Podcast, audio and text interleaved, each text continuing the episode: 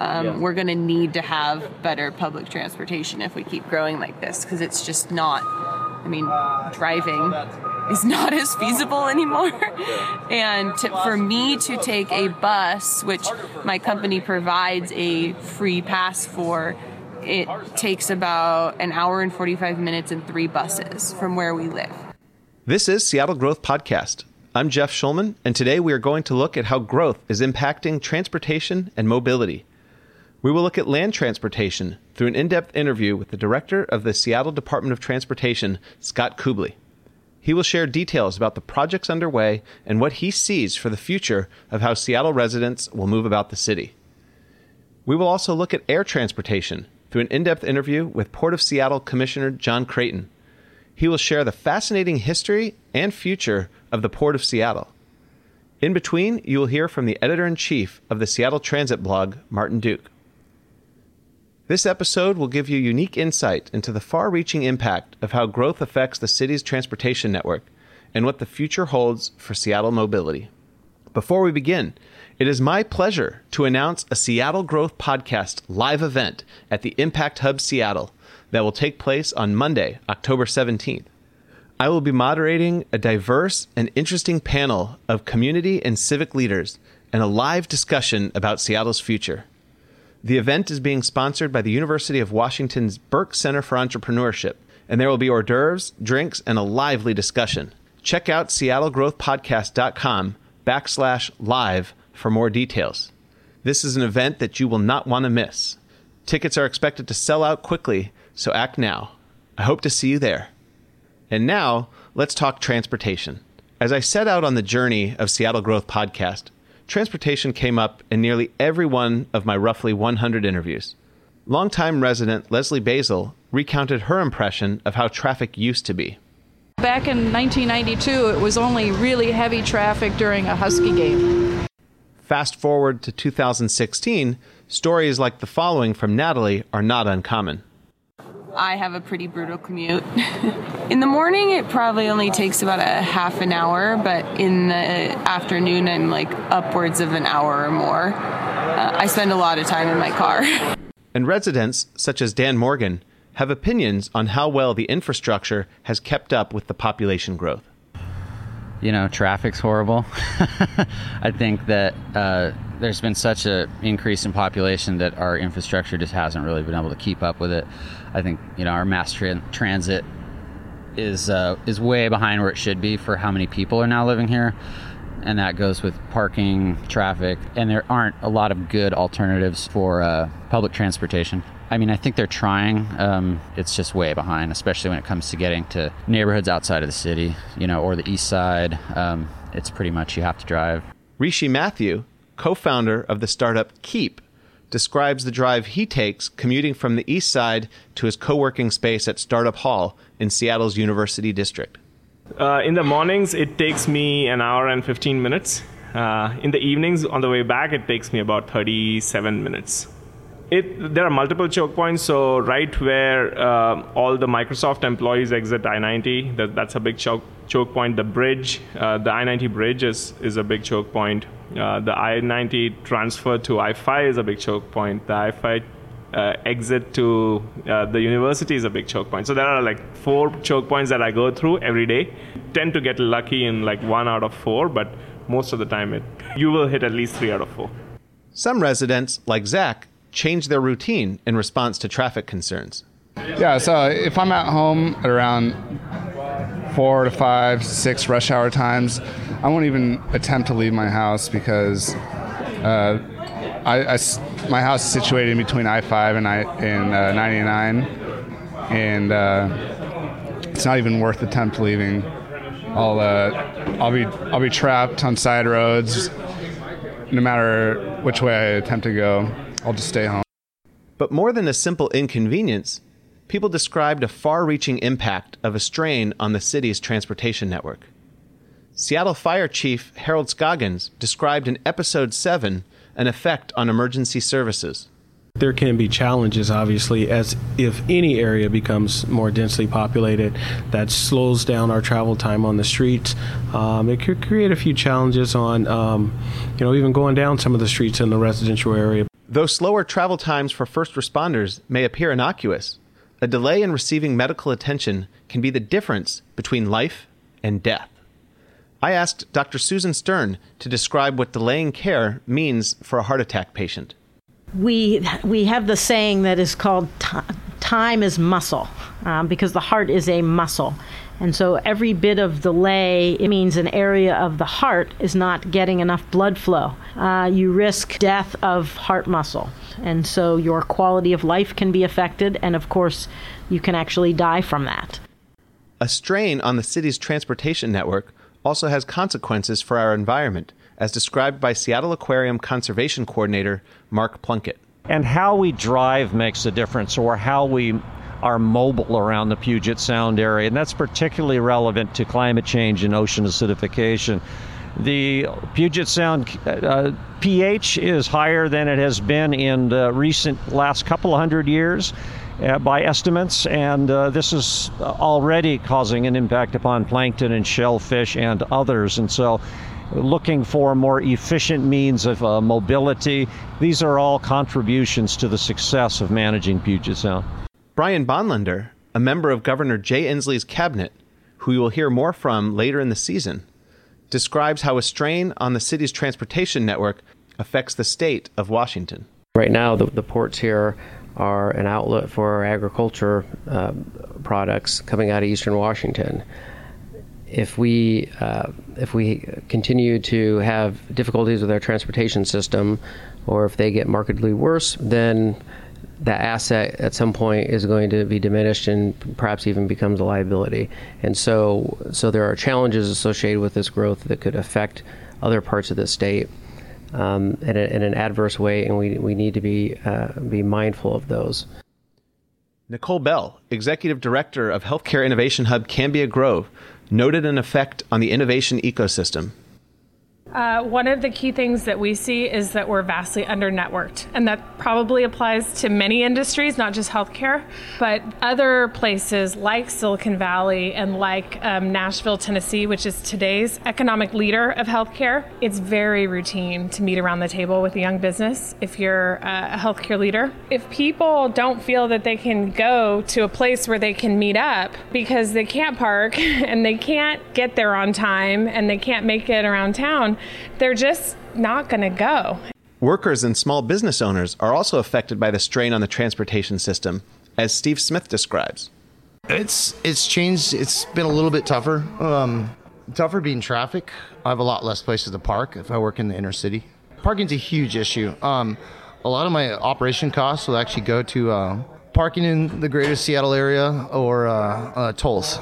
In the previous episode, examining the effect of growth on schools, Kirk Wohlers, former president of the Garfield PTSA, described how the transportation network affects school children.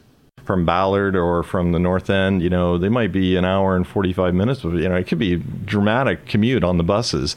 And you've got the buses trying to get workers downtown. So, so this whole idea of, of getting to school has become a bigger issue with the growth. So that's a, that's a big problem. Thus, the transportation system's ability to accommodate the growth in the city does not just affect those who commute regularly, it affects the state of Washington and anyone who lives or works in the city. And as we look to the future, City Council member Kshama Sawant, who you heard in episode 4 about renting in Seattle, has an opinion on the metric by which the transportation system should be judged. Think of a single mom who has to wake up every morning, early every morning, make breakfast for her kids, drop her kids off at school, or see them off at the bus stop, you know, school bus stop, go to work, uh, you know, get out of work in the evening, pick her kids up, go to the grocery store, come home, make dinner, supervise her kids' homework, put them to bed, and do all of that over, all over again the next day. If she, if this single mom can do all of this without having to own a car, then we would have arrived. Meaning, no 40 minute waits, no three buses to get to work. And though many would argue the city is not there yet, many people commented on the extension of light rail. People such as interim executive director of UW Medical Center, Jeff Austin, who you heard from in episode 8 about the city's healthcare system. Commuting north from Tukwila or even Columbia City and other areas uh, has gotten tremendously better, and our employees really, really appreciate that, and and that's been a, a boon to uh, our employees as well as patients, uh, frankly. Um, and the extension of that going forward in the future is going to make a huge difference for the university as a whole, as well as for what we're trying to do here. To get a better understanding of how transportation will change in light of the economic and population growth, I sat down with the director of Seattle Department of Transportation. I am here at Seattle Municipal Tower with the director of Seattle Department of Transportation, Scott Kubly. Scott, thank you for joining me today. Oh, it's my pleasure. Thanks for having me. My pleasure. So let's start off and talk about what are some exciting things uh, and initiatives going on at the Seattle Department of Transportation. Uh, we have a lot of lot of exciting things going on. We just passed a 930 million dollar levy, or the voters of Seattle just passed a 930 million dollar levy in November, and we are focused right now on gearing up to deliver on that. And what's really exciting about that levy is it wasn't just paving streets and trimming trees, but it was really a lot of transformative projects that I think reflected what Seattle residents want to see in their city. What kind of changes specifically do you see in these next five years as you start to spend uh, some of that levy? Big investments in transit. Uh, seven new rapid ride corridors. Uh, we're working on one of the big ones that's going on right now is a BRT project, a bus rapid transit project on Madison. Uh, big investments in pedestrian improvements. So, new sidewalks, improved pedestrian crossings of arterials, projects like that. Investments in our bike network. So, we have protected bike lanes that actually make all users safer, whether you're on a bike, walking, or, or driving a car.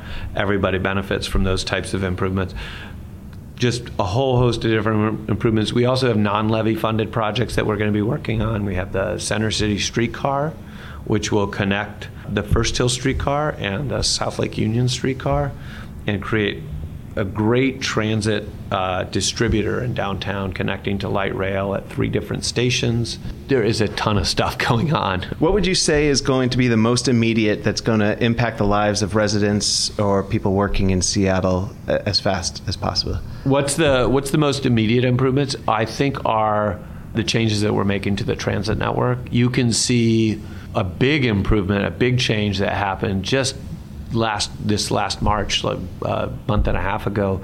We extended the rapid ride C line that goes from West Seattle uh, into downtown. We actually extended it into South Lake Union, and we took the D line, uh, which normally got on the viaduct at around Columbia, I believe, and it now goes into Pioneer Square. And just those two changes, and then we put dedicated transit lanes on Westlake uh, at the same time so that the C line could move faster. The C line saw a 21% increase in ridership year over year. The D line saw a 26% increase in ridership. And the streetcar, which uses those same dedicated transit lanes on Westlake, is going about 15 to 20% faster and operating more reliably. All, all just one simple project. Not simple, one complicated project that, you know, was a seemingly simple change, but had a big impact in the way people get to and from South Lake Union, to and from Pioneer Square. As we continue to grow at, at such a rapid pace, what keeps you up at night with regards to serving the people of Seattle?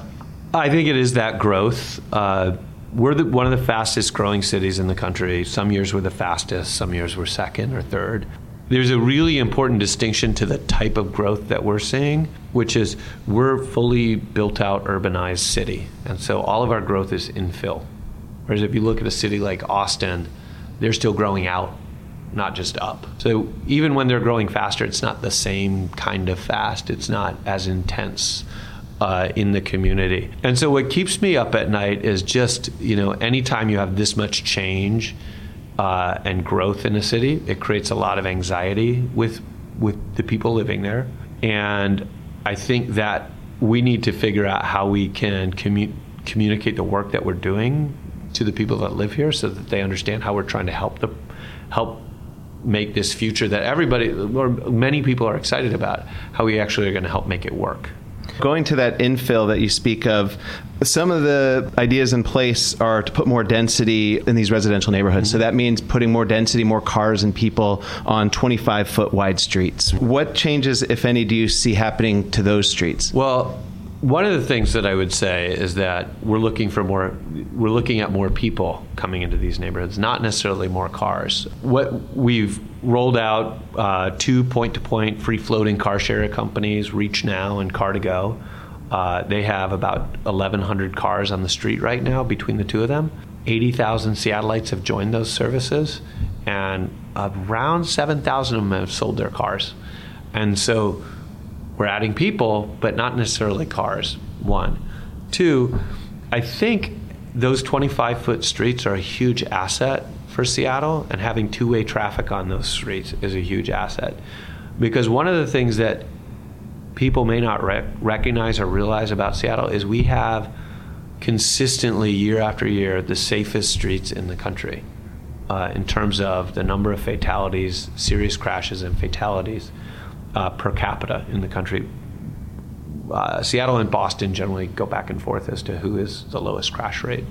And a big function of that is our low speed, non arterial streets. And you can't drive fast when there's two way traffic on a on a 25 foot street with parking on both sides.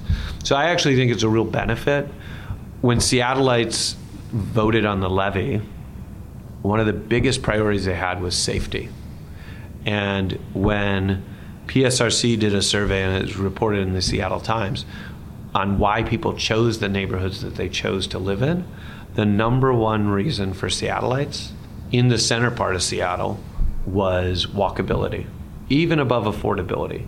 When you went outside of central Seattle into sort of the northern and southern parts of the city, the number one priority was affordability, and the number two priority was walkability. So they kind of flipped. But over and over when we're putting together the levy, over and over, you know, when we hear from people, it's about improving walkability. And so having low speed, non arterial streets really uh, helps that.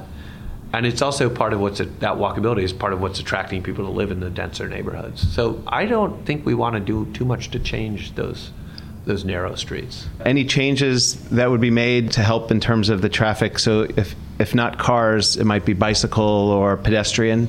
And bus as well. So, one of the things about Seattle, we have this fantastic bus system that I think it's probably among Seattle's peer cities, peer cities, we have uh, one of the best bus systems out there. Uh, we're doing a lot of work around dedicated bus lanes, queue jumps, which are the signals that allow the bus to get going first. It gives it a little green light and allows it to get going first so it can get out ahead of traffic. We have all these different investments that we're making that help buses move better so that people are more inclined to take them. Because at the end of the day, there's going to be a lot of people that have to drive places, right? If you're a realtor, you've got to show up to a showing. If you're a plumber, you need somewhere to carry your tools. The bus probably isn't going to work for you. Those folks are going to have to drive. And so what we want to do with our bus network is, is do everything we can to make it so that people as many people as we can want to take the bus and hop on the bus. And that's really, as we grow, the thing that's going to make our transportation system work. And investing in other things like bicycle facilities and pedestrian facilities are sort of the, the thing that takes it over the top. But we need to create opportunities for people to to make choices for the mode that works best for them. Do you see any changes to the restricted parking zone program? We're currently evaluating restricted parking zones, the RPZ program, uh, looking at how do we reflect growing demand for those permits and how do we distribute them in an equitable way. So it's something that we're absolutely looking at. Uh, it's particularly uh, relevant in some of the higher density neighborhoods. Uh, so, like Capitol Hill is, is one that we're looking at uh, where there's a lot of people that have uh, applied for residential uh, or restricted parking zones. And what we'd like to do is figure out how do we lower the number of people that are wanting restricted parking because they're using other options to get around, whether it's Car2Go or Reach Now or Uber or Lyft or taxis or the bus or walking or biking. And that way there's less demand for parking. Are there any initiatives underway in the meantime while we wait for the to ease the demand for parking to make it available to people who need it? As you said, real estate agents, construction workers, and so yeah. on? So that's I mean that's you're seeing it as the city is uh, the city is growing uh, faster than the number of cars are growing. Uh, we're rolling out programs like Car2Go and Reach Now so that uh, when people uh, when their car dies and they need to buy a new car, maybe they can look at one of these services and decide whether they want to buy a, a new car or not. Or uh, if you're moving to the city, maybe you'd say, you know, I'm moving here from, you know, Boise. I'm not going to need a car. I'm going to leave it uh, in my hometown. It's all these different services out there: the transit services, the car sharing services, the ride sharing services that are going to allow people uh, to get around. We're also making big investments in Sound Transit 3. Uh, so Northgate is going to open in, I believe, 2020 or 2021, and then to Lynnwood in 2023 and Eastlink in 2023. So I think the future is really bright because we're making the right investments in transit. We're making the right policy decisions or, or policy uh, changes around allowing new mobility services so that people can have the benefits of living in dense walkable neighborhoods, but minimizing the mobility pain people are feeling. What kind of priority is given to protecting the port and the, shipping industry here in Seattle in light of the congestion that, that's on the streets? We're continuing to make uh, investments in our freight network. One of the things that the levy included was funding for a freight spot improvement program, and that's simple things like paving. Uh, areas where you know there's a lot of truck traffic, if there's damaged pavement. Uh, we're the levy also had funding in it for the Lander Street overpass, which would help connect the port to SoDo, reduce a lot of delay that's caused by freight trains that are coming through SoDo, and then uh, investing in our heavy haul network as well. That's something that was critical to the port, and we've uh, come forward and designated a heavy haul network. And lastly, uh, the levy funds the rebuild of East Marginal Way, which again is another critical freight street for the port. And lastly, sorry, lastly, just so that everybody understands that we are focused on on our port and our maritime industry and our and just our general industry, is we are uh, in the process of finalizing our freight master plan, and that's going to be going out for public comment in the next couple weeks. According to the INRIX traffic scorecard, Seattle ranked sixth in hours wasted. So that's the six most hours wasted in traffic, which is worse than notorious cities such as Atlanta and Chicago. Why do you think that is? Well, I think INRIX is measuring vehicle delay, not human delay, and that's I think one of the one of the things that we think about here in SDOT is multi. We think about things in multimodal ways. So if somebody is stuck in traffic, that's a person stuck in traffic. But there are also buses uh, that get stuck in traffic. And so what we're doing is we're investing in our transit network because that's the most efficient way for us to carry people. The INRIX data is for the entire Puget Sound region, uh, not just the city of Seattle. So it includes what's happening on 405. But here in the city, what we're investing in is light rail, uh, streetcar, bus transit making right of way improvements so the buses move faster so that uh, people can get where they need to go. And you see it in the results. Seattle has only 30% of people coming into the center city drive alone. 31% of people coming into the center city drive alone. And that's because we have a really good bus network. Uh, we encourage van pools. We have a really good travel demand management program that, in, that helps people uh, identify and use modes other than driving alone. And if you could get a message out to the people who are frustrated with the amount of time that they personally feel they're spending in traffic, what would you tell them? Well, what I would say is, you know, try the bus. Try taking a bus because, you know, taking a bus now is very different than taking a bus 15 years ago. 15 years ago, you're sitting on a bus, it's pre smartphone, you're just sitting on a bus. Now, if you're sitting on a bus, you have a smartphone with you. You can read the internet, you can text, you can catch up with friends the time that you're spending commuting can be used for other purposes when you're not driving. So if you're if you're driving, you're stuck in traffic, I just encourage people try the bus a couple times. Try light rail if you have light rail access. And then for the people who are frustrated with their ability to park uh, when you know, like the realtors, the construction workers, the people who can't just say, "Well, I'm not going to uh, yeah. I'm not going to drive. Uh, what would you tell them about uh, either a message of what they can do or a message of what you're doing to help them? I think what we're doing to help those folks is trying to make our transit system as effective as it can be, trying to get more people walking and biking, because ultimately we live in a built environment in which we're not going to be widening our streets. But we're also going to be growing, and that's a good thing. That's not a it's not a bad thing that we're growing. It's a good thing. Uh, our neighborhoods are more vibrant. We can walk to more things, and we can get groceries closer to home. So if I'm those people that have to drive, I would be as supportive as I could of the city's investments in transit because ultimately it's going to it's not about you may not be able to get out of your car but the person stuck behind you or stuck in front of you or stuck to your side might be able to going back to, to growth what challenges does it present uh, to the Seattle Department of Transportation beyond just congestion on the roads? One of the biggest challenges is just around construction management. So there's so much construction happening in the city that we need to be able to keep sidewalks open, travel lanes open, bike lanes open or give good detour routes for folks. We need to make sure that they're safe so that uh, so that people, if they do have to detour, aren't walking out in the middle of traffic to get around a construction site. We also need to make sure that we are issuing people permits to work in the right of way quickly. So if you're building a building, you need to pull permits to do electrical work, water work, cable, internet you need to get permits from SDOT. And so we need to make sure that we're permitting that those utility cuts quickly. We need to make sure that they're getting repaired well. So it's there's there's a lot of different ways growth impacts us beyond just moving people. Any ways that the economic growth affects your organization?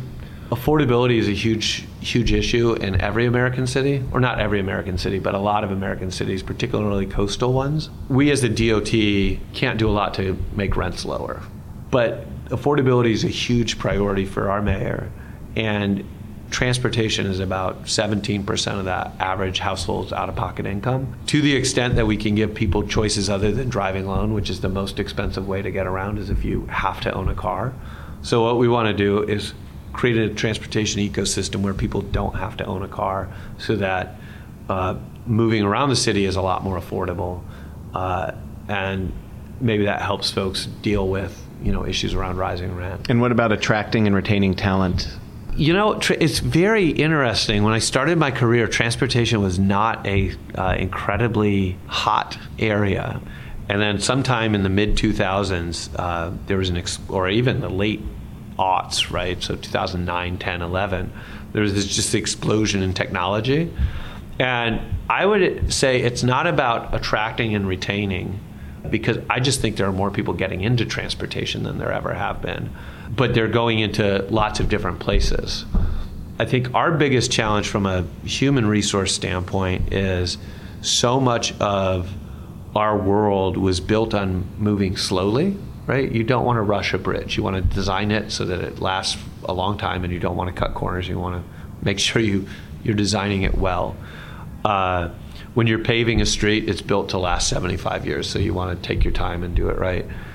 But these new transportation services are move so rapidly and they change so rapidly that we need to build an organization that can move really fast on some things and take our time on others you know take our time and make sure that we're doing the job right and so it's building an organization that's comfortable having two types of cultures i think is a real challenge i think it's a challenge so much of improving operations right now is around how we use data.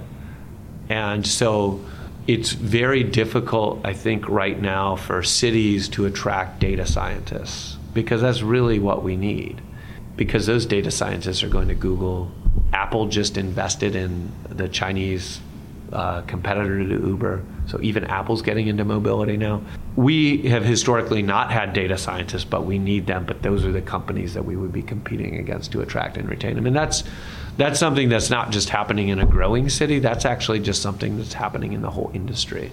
What is at the forefront of your mind as you're dealing with the challenges associated with growth uh, here in Seattle? I think the biggest challenge that I that I think we as an organization have is is uh, communicating clearly what we're doing and why we're doing it. Because anytime you're in a high growth environment, uh, anxieties are high. Uh, people see their commute time getting longer, or they see their neighborhood changing, and then other change, any change, seems scary and especially if it's not clearly communicated. And so I think that's our biggest challenge. And I think that, you know, governments historically have had trouble clearly communicating why they're doing what they're doing and explaining what the impact on people's lives is going to be. Do you have any other concluding thoughts about uh, the challenges you're facing and how well you feel you're addressing them and what you see for the future of Seattle? Well, I think the future of Seattle is really, really bright. And I think you see that through the growth. People are moving here because they're excited to be here. I've lived in cities that were growing, I've lived in cities that were shrinking, I've lived in cities that are stagnant. And I can assure you that living in a growing city is a much nicer experience than living in a stagnant city or a shrinking city. Thank you very much. I really you. appreciate your time. Yeah, it's my pleasure. Still to come in this episode, a Port of Seattle commissioner talks about how growth is affecting air travel. But first, for a resident's perspective on the future of Seattle transportation, I met with the editor in chief of Seattle Transit Blog. I am here at the University Street Transit Station with Martin Duke. Martin, thank you for joining me today. Happy to be here. So, Martin, why don't you tell me a little bit about the Seattle Transit Blog? Uh, Seattle Transit Blog has been around since about 2007. It was originally founded to advocate for the first try to pass Sound Transit 2, which failed, and uh, stuck around to pass the successful Sound Transit 2 in 2008, and since then has branched into general coverage of transit and land use in the greater Seattle region. And what motivates you to serve as the editor in chief of Seattle Transit Blog? Well, uh, both I and the other people that volunteer their time on the blog uh, find these issues very interesting and get some reward out of just making small improvements in the system and small improvements in proposals that occur. As the city has grown, in your assessment, how well has the transportation network kept up? Well, I think infrastructure projects take a long time, and so um, it's lagging a bit, but uh, certainly the efforts to build more grade separated high capacity transit, that is light rail, um, the, the measure's been coming pretty fast and furious, and it takes a long time to plan and build these things and pay for them. But uh, slowly but surely, we're building the infrastructure to catch up with the growth that we're seeing. And why are you passionate about transit in particular? Well, I, I, think there's a lot of reasons that transit is important. I think it matters a lot for the health of the environment. I think it matters a lot for public health. And I also think growth and density are really important, possibly more important for those causes. And transit enables, high quality transit enables that growth. And as you look to the future, and Seattle is anticipated to continue to grow in population numbers, mm-hmm. what do you see as the key priorities as it relates to the transportation network? Well, I think um, transit can do a couple things. Number one, it can serve existing growth. Again, the, the key here is is traffic separation and high quality transit can carry a lot of people efficiently, uh, which in our region usually means light rail. Um, a common refrain we have on why a neighborhood can't accept growth is that the transit infrastructure can't keep up, or that if there is additional traffic, it, the buses will be stuck in the same traffic, which is often true. But by, by building transits completely separate from traffic, whether it be a bus in a dedicated lane or um, light rail, then that really removes that rhetorical problem with transit, with, uh, with growth rather.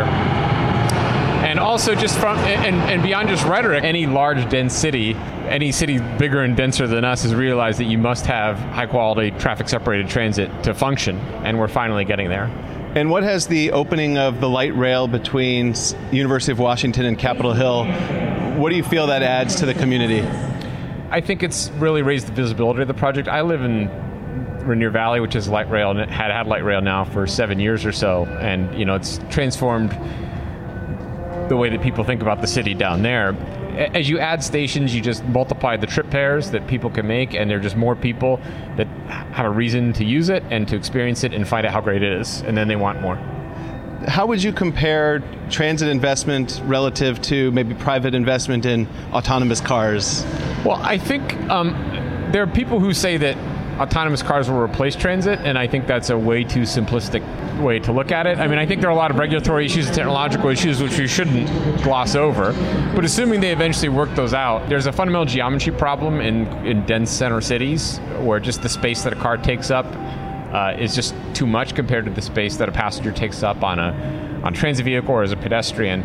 So I think there will always be a place for traditional transit in high density areas. You know, I think there's multiple sides to this coin, and it's not a simple thing of just everyone getting in a car someday. That's not realistic. If you can get a message out to the people who oppose more investment in transit, what would you say? Well, I would say that um, first of all, the amount of the amount that we're investing in transit is not large compared to the amount that we invest in roads, and that an alternative to congestion is good for everyone. There are a lot of trips in the city that are very, very difficult to make in a car, and that's not going to change unless we have unrealistically high tolling levels. And uh, I think if people give it a try, they'll realize that transit is superior for a lot of those trips. And in addition to light rail, what other changes to the transportation network would you like to see? At Seattle Transit Blog, we're very passionate about reform of the bus system. Um, historically, the bus system has been oriented on one seat rides to downtown, a commute oriented structure. While it's very hard to move east west through the city, to use transit other times of day, and so on. And you know that really makes it hard to live a car-free lifestyle. We would like to see a much more gridded transit system that allows arbitrary trips rather than just ones downtown so people can get rid of their cars which has great financial effects for them it has good impacts on congestion on transit use on the environment public health all the things that that and and the need for parking which of course is a driver of high housing costs and also is bad for the environment at the same time and do you have any comment on the complaints that people would be spending a lot of money for something that they'll never get to use given the time horizon? Well, I think that's the nature of being in a civilized society. Um, we always invest in projects. Somebody's going not going to live to see the end of that project. Uh, it's an argument against any long-term project anywhere. And if our ancestors had thought that way, we would be a lot worse off. Do you have any concluding thoughts? As long as we continue to make um, smart decisions and have smart people coming in from Amazon or from UW or other places that tend to then you know release those people to the economy i think will continue to thrive and move on to the next big thing and, and be big players in that as well. So as long as that's the case we will uh, continue to grow and there will be continue to be demand. There's really no limits to what we can grow and achieve and, and how uh, amazing we can be become. Martin thank you very much for your time. I appreciate meeting you today. Thank you for having me. Next, you'll hear about the fascinating history and the future of the Port of Seattle from Port Commissioner John Creighton. I am here at Pier 69 with the president of the Port of Seattle Commission, John Creighton. John, thanks for joining me today. Good morning. Th- thanks for having me. So, why don't you start by telling me a little bit about yourself? So, I am a lifelong Seattle area resident, grew up on the east side of King County, moved away for college, law school, worked for a while, worked overseas, worked in New York, worked in DC, worked in LA.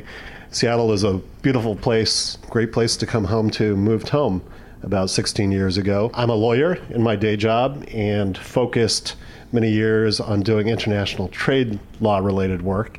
And so when I came home and wanted to get more involved in my community, the port uh, seemed to be a perfect place for me to land in terms of um, really being able to help shape my community and so, why don't we talk a little bit more about the Port of Seattle? Uh, what are its responsibilities, and what is your role as uh, president of the commission? Uh, so, the port is a really fascinating organization. It's a huge economic engine for our region.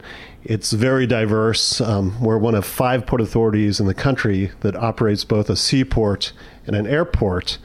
And within the seaport, we operate uh, cargo terminals, we operate a fishing terminal, we operate cruise terminals, we have three pleasure yacht marinas, and a lot of industrial warehousing property. So we're very diverse, and it impacts some 200,000 jobs in our region. And it's both on the industrial side in terms of our cargo operations, but also on the tourism side which is a growing part of our business in terms of our two cruise terminals, our pleasure yacht marinas, our airport, obviously. Describe a little bit about your role uh, as a commission. What kind of decisions you're responsible for? So the um, uh, the Port of Seattle ports in Washington State are very. Um, I don't want to get too drill down on the history of ports in Washington State, but it's a fascinating history. Uh, public ports in Washington State really came out of the progressive era movement, where um, in the 1800s, the city leaders in Seattle, in order to get the railroads, which were really the superhighways of the day in the 1800s, in order to get the railroad barons to build out to Seattle and not to Tacoma, not to Olympia, because whoever got the railroad would be the major city in, in the region. So the city fathers basically gave away the entire waterfront to the railroads. And so the railroads built out to Seattle. They built rail all along the Seattle waterfront. And they basically had a monopoly not only on the railroads, uh, you know, the rail outlets, uh, but also the shipping lines because they really controlled the waterfront. So business owners in Seattle uh, really got up in arms because they couldn't get their goods to market at affordable rates. And so in 1911, the Washington State Legislature passed a law allowing, allowing communities to form their own public port districts and those are self-standing governments with their own tax taxing authority governed by an elected board. So we're a five-member elected board elected by the citizens of King County. You know, it started out as a fishing terminal in 1914. It's grown to include cargo terminals, as I mentioned, the airport, cruise terminals, and it's responsible for about 200,000 jobs in our region, second really only to Boeing in terms of regional economic impact going back to that impact, can you put some numbers to it or put some color to what kind of impact the Port of Seattle has on the city itself? Well, so in terms of regional impact, uh, businesses that use the port generate some $18 billion a year in revenue for our state. Um, you know, again, that's some 200,000 jobs. A big percentage of that economic impact is really, you know, uh, when people, I think, think of the Port of Seattle, they think of the big orange cranes, you know, on Harbor Island and our waterfront. That's really the sort of the signature image of the Port of Seattle, those beautiful orange cranes popping up against the blue summer sky. But really, the airport is responsible for 70% of our revenue, 70% of our jobs creation. And frankly, you know, we're sort of caught behind the eight ball now in terms of growth. In a normal good year, say before the Great Recession, passenger traffic at the airport grew 2 to 3%. And we've always been fairly conservative in building out infrastructure at the airport because anything we build, um, some federal tax money supports it, but really the airlines are responsible for paying back the debt service on the capital projects we move forward on.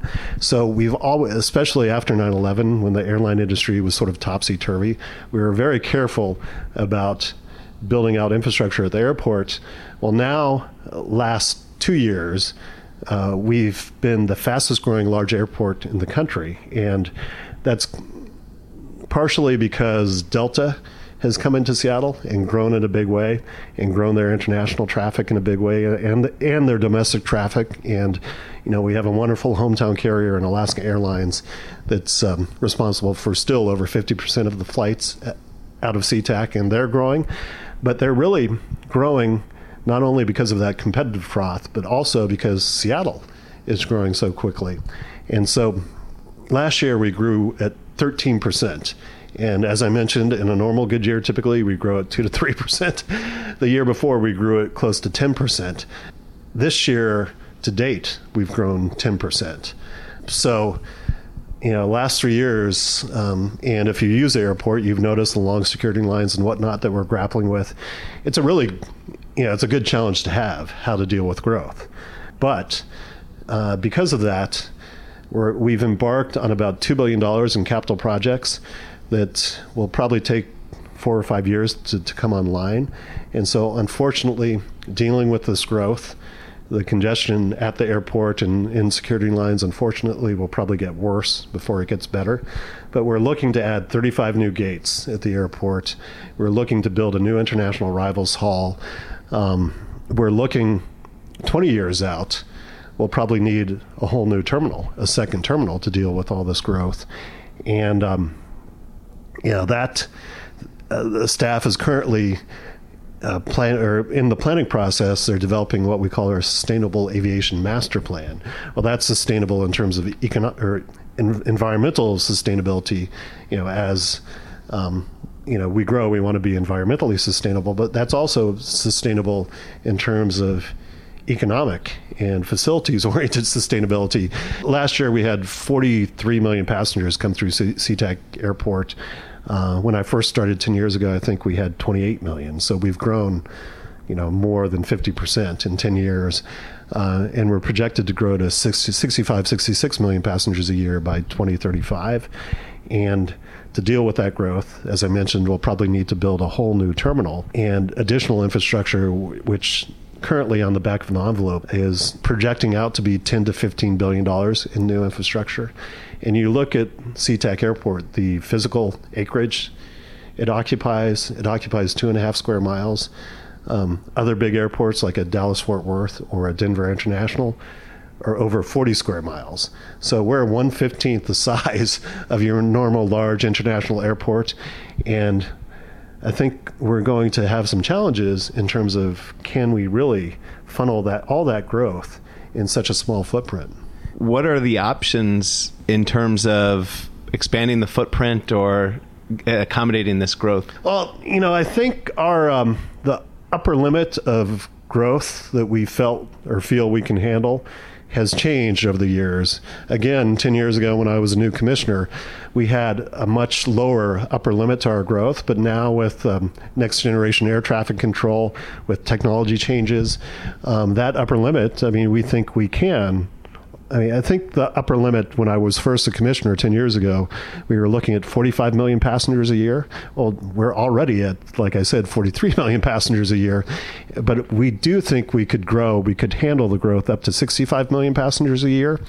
Um, but with the rate this region is growing, and of course, you know, when we're in good economic times, we think they'll never end, and that's not true. So, ultimately, you know, eventually we're, going to have a downturn, but just the trend lines are still up and up and up. So I really think with the length of time it takes this region, or really any region, to plan major infrastructure, we need to start looking now at a second regional airport to handle all this growth. You look at SeaTac, it's really interesting. Um, the growth constraints are probably more so on the land side, getting people to and from the airport, than the airfield side, frankly, because technology has really expanded the the growth band for the the airfield, but just physically trying to get people onto the airport drive, into the terminal, or off the airport drive, headed home. That I, re- I remember when I was I first ran for port commissioner in 2005. My opponent. Um, who had strong environmental credentials talked in terms of tolling the airport drive and that was a very unpopular thing to talk about. And uh, I didn't support that back then. And, you know, people don't want to, you know, people feel nickel and nickel and dimed all the time. Why do you, you know, you have this public facility that's paid for in part by taxpayer dollars. Why should you have to pay, you know, one dollars, two dollars, five dollars just to use the drive, you know, after your tax dollars supposedly are paying for this facility? But frankly, in terms of people management, congestion management, that is something that we'll probably have to look at in the next few years. And if you look ahead and you say the biggest hurdle to making what I'd call right sizing our airport to the population and the travel, what is the biggest hurdle that you would face in doing that? I think just the magnitude of, of infrastructure investment that this will require. Um, you know, you look at um, constrained budgets these days um, at the federal, state, and local levels. You look at people being fed up with being taxed. You know, of course, a lot of the airport is paid for through user fees. But even those user fees, say uh, the passenger facility charge that gets tacked onto every ticket, as when you fly out of SeaTac, you pay four dollars and fifty cents additionally on top of your ticket to help pay for infrastructure. Well, that has been held constant for the last ten years, and um, you know, four dollars and fifty cents doesn't pay for what it used to, and so airports across the country are asking Congress to raise the cap on that uh, passenger facility charge, and um, airlines don't like that because that adds you know additional cost to tickets when passenger when the traveling public goes to pay for their tickets, uh, but frankly. It really should be the users of airports paying for airport infrastructure. So I think increasing the passenger facility charge or at least pegging it to inflation is the right thing to do. But I think the biggest issue in terms of airport growth is how can we handle such a huge amount of growth on such a small footprint? For I, I think, you know, maybe LaGuardia. Uh, there's very few other big national airports that have such a small footprint that we do, and um, you look back in the 40s when the, I think it was the U.S. Army that looked first, you know, during World War II to site an airport in Seattle. They also looked at the Sammamish Plateau. You know, back in the 40s, there was nothing out on the Sammamish Plateau. Now that's all housing subdivisions. So there's really few areas in the region where you can site a greenfield airport that both is close enough to a population center to make sense in serving that population center and easy to get to, but far enough from a population center that you don't have these neighborhood issues of neighborhoods getting up in arms with you know 747s flying 500 feet above their heads. So I think that's going to be a major issue and then we haven't even talked about the seaport. Yeah. yeah. Uh, so let's talk about the seaport. Um, what kind of major changes have you observed at the seaport as it relates to the growth in the region? The global shipping industry over the last 10 years has been really topsy turvy as well. Uh, it was really impacted by the Great Recession. Um, you still have, I think, as an industry, the global shipping industry is bleeding red. There's been a huge, you know, like the airline industry 10 years ago. There's now being a huge wave of, cons- of a consolidation of shipping lines. And uh, because they used to, basically, if you're a shipping company, you buy these huge capital assets, you know, a ship that costs $100 million. And um, to pay the debt on that ship, you have to keep it sailing, have to keep it filled with cargo. And so there's basically a race to the bottom between these shipping lines and who can price the, you know, the, their shipping rates the lowest. And then they don't make enough to pay back the debt and then they get in trouble. So uh, it's sort of a perverse dynamic in the industry. Um, the problem is that most ports are public ports, and so we get caught up in you know, especially when before Tacoma and Seattle entered into this alliance, we would compete with each other for this business, basically using taxpayer money to subsidize these shipping lines just so that they'll come to our port.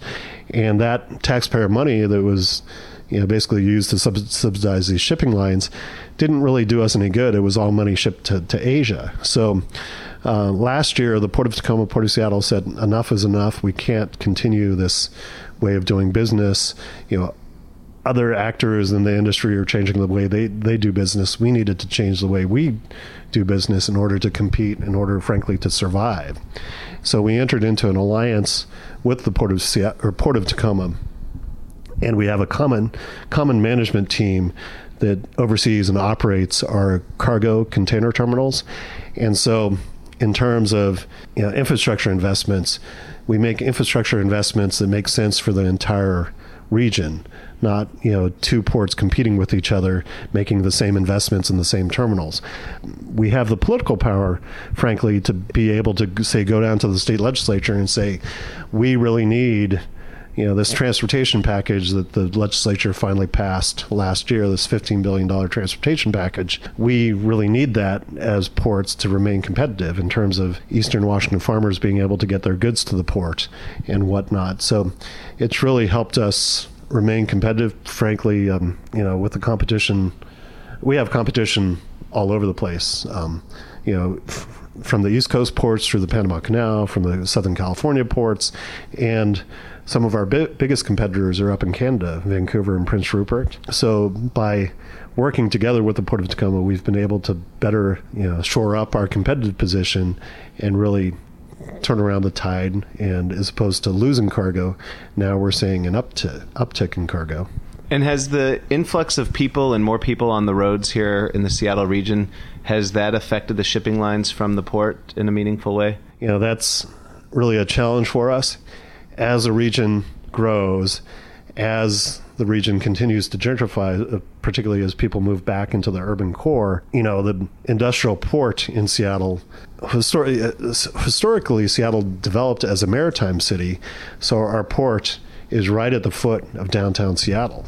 Now, you know, if we were if we were planning things all over again and had a greenfield port, that might not be the best place to put the port. But over the years, you know, over the past few decades, we've invested billions of dollars in transportation infrastructure uh, that benefits the port and we've invested billions of dollars in our terminals. And um, you know, the maritime industrial community, you know, we look at Amazon and Microsoft and Facebook, and you know, a lot of the Silicon Valley tech companies moving to town.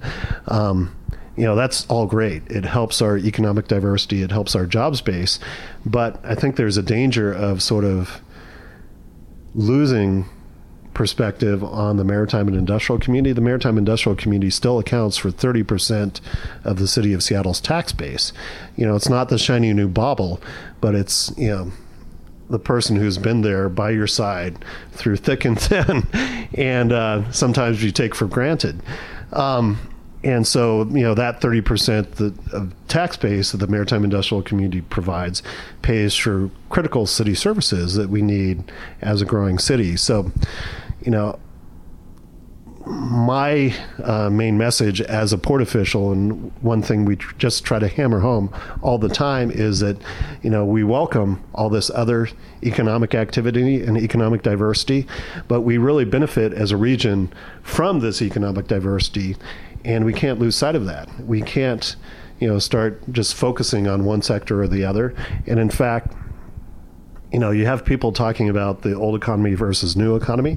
I don't think there's any such thing anymore. I mean, the new economy has so permeated the old economy uh, in terms of, like, take, for example, the fishing industry. Some of these new fishing vessels coming online, you need a full time computer programmer or IT person to be on that ship 24 uh, 7 because they have such complicated technology or you know say Amazon. I mean that's a great tech, technology company and it's great that they're right here in Seattle, but you know to get their goods to market, uh, they need the old economy in terms of an efficient freight system. In fact, Amazon. I don't think it's been widely publicized, but they're, they've bought a number of air cargo operations because um, they understand how important an efficient freight network is to their business. So, as the region continues to grow, what's keeping you up at night? Um, good questions. A lot of things. I mean, you know, as I talked about before, can we handle all this growth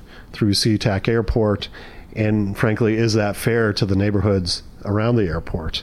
You know, you look at Los Angeles, they have what five different major airports in Los Angeles County. Number two, is just, I mean, growth is a double edged sword. Uh, I mean, it's benefiting us in terms of economic activity at the airport, and you know we're finally seeing sort of a bounce back at the seaport. But as the region becomes more congested, you know, shippers will be less really willing to come to our port.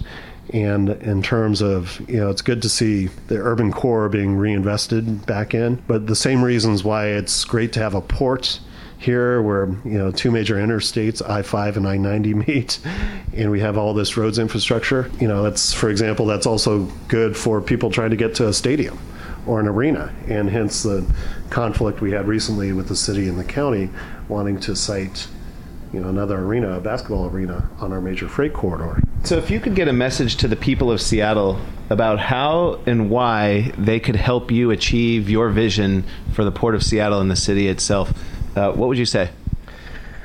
I would say um, not to lose sight of the importance of maritime industrial activity to our city. It's not only a part of our past, but I believe it's part of our future.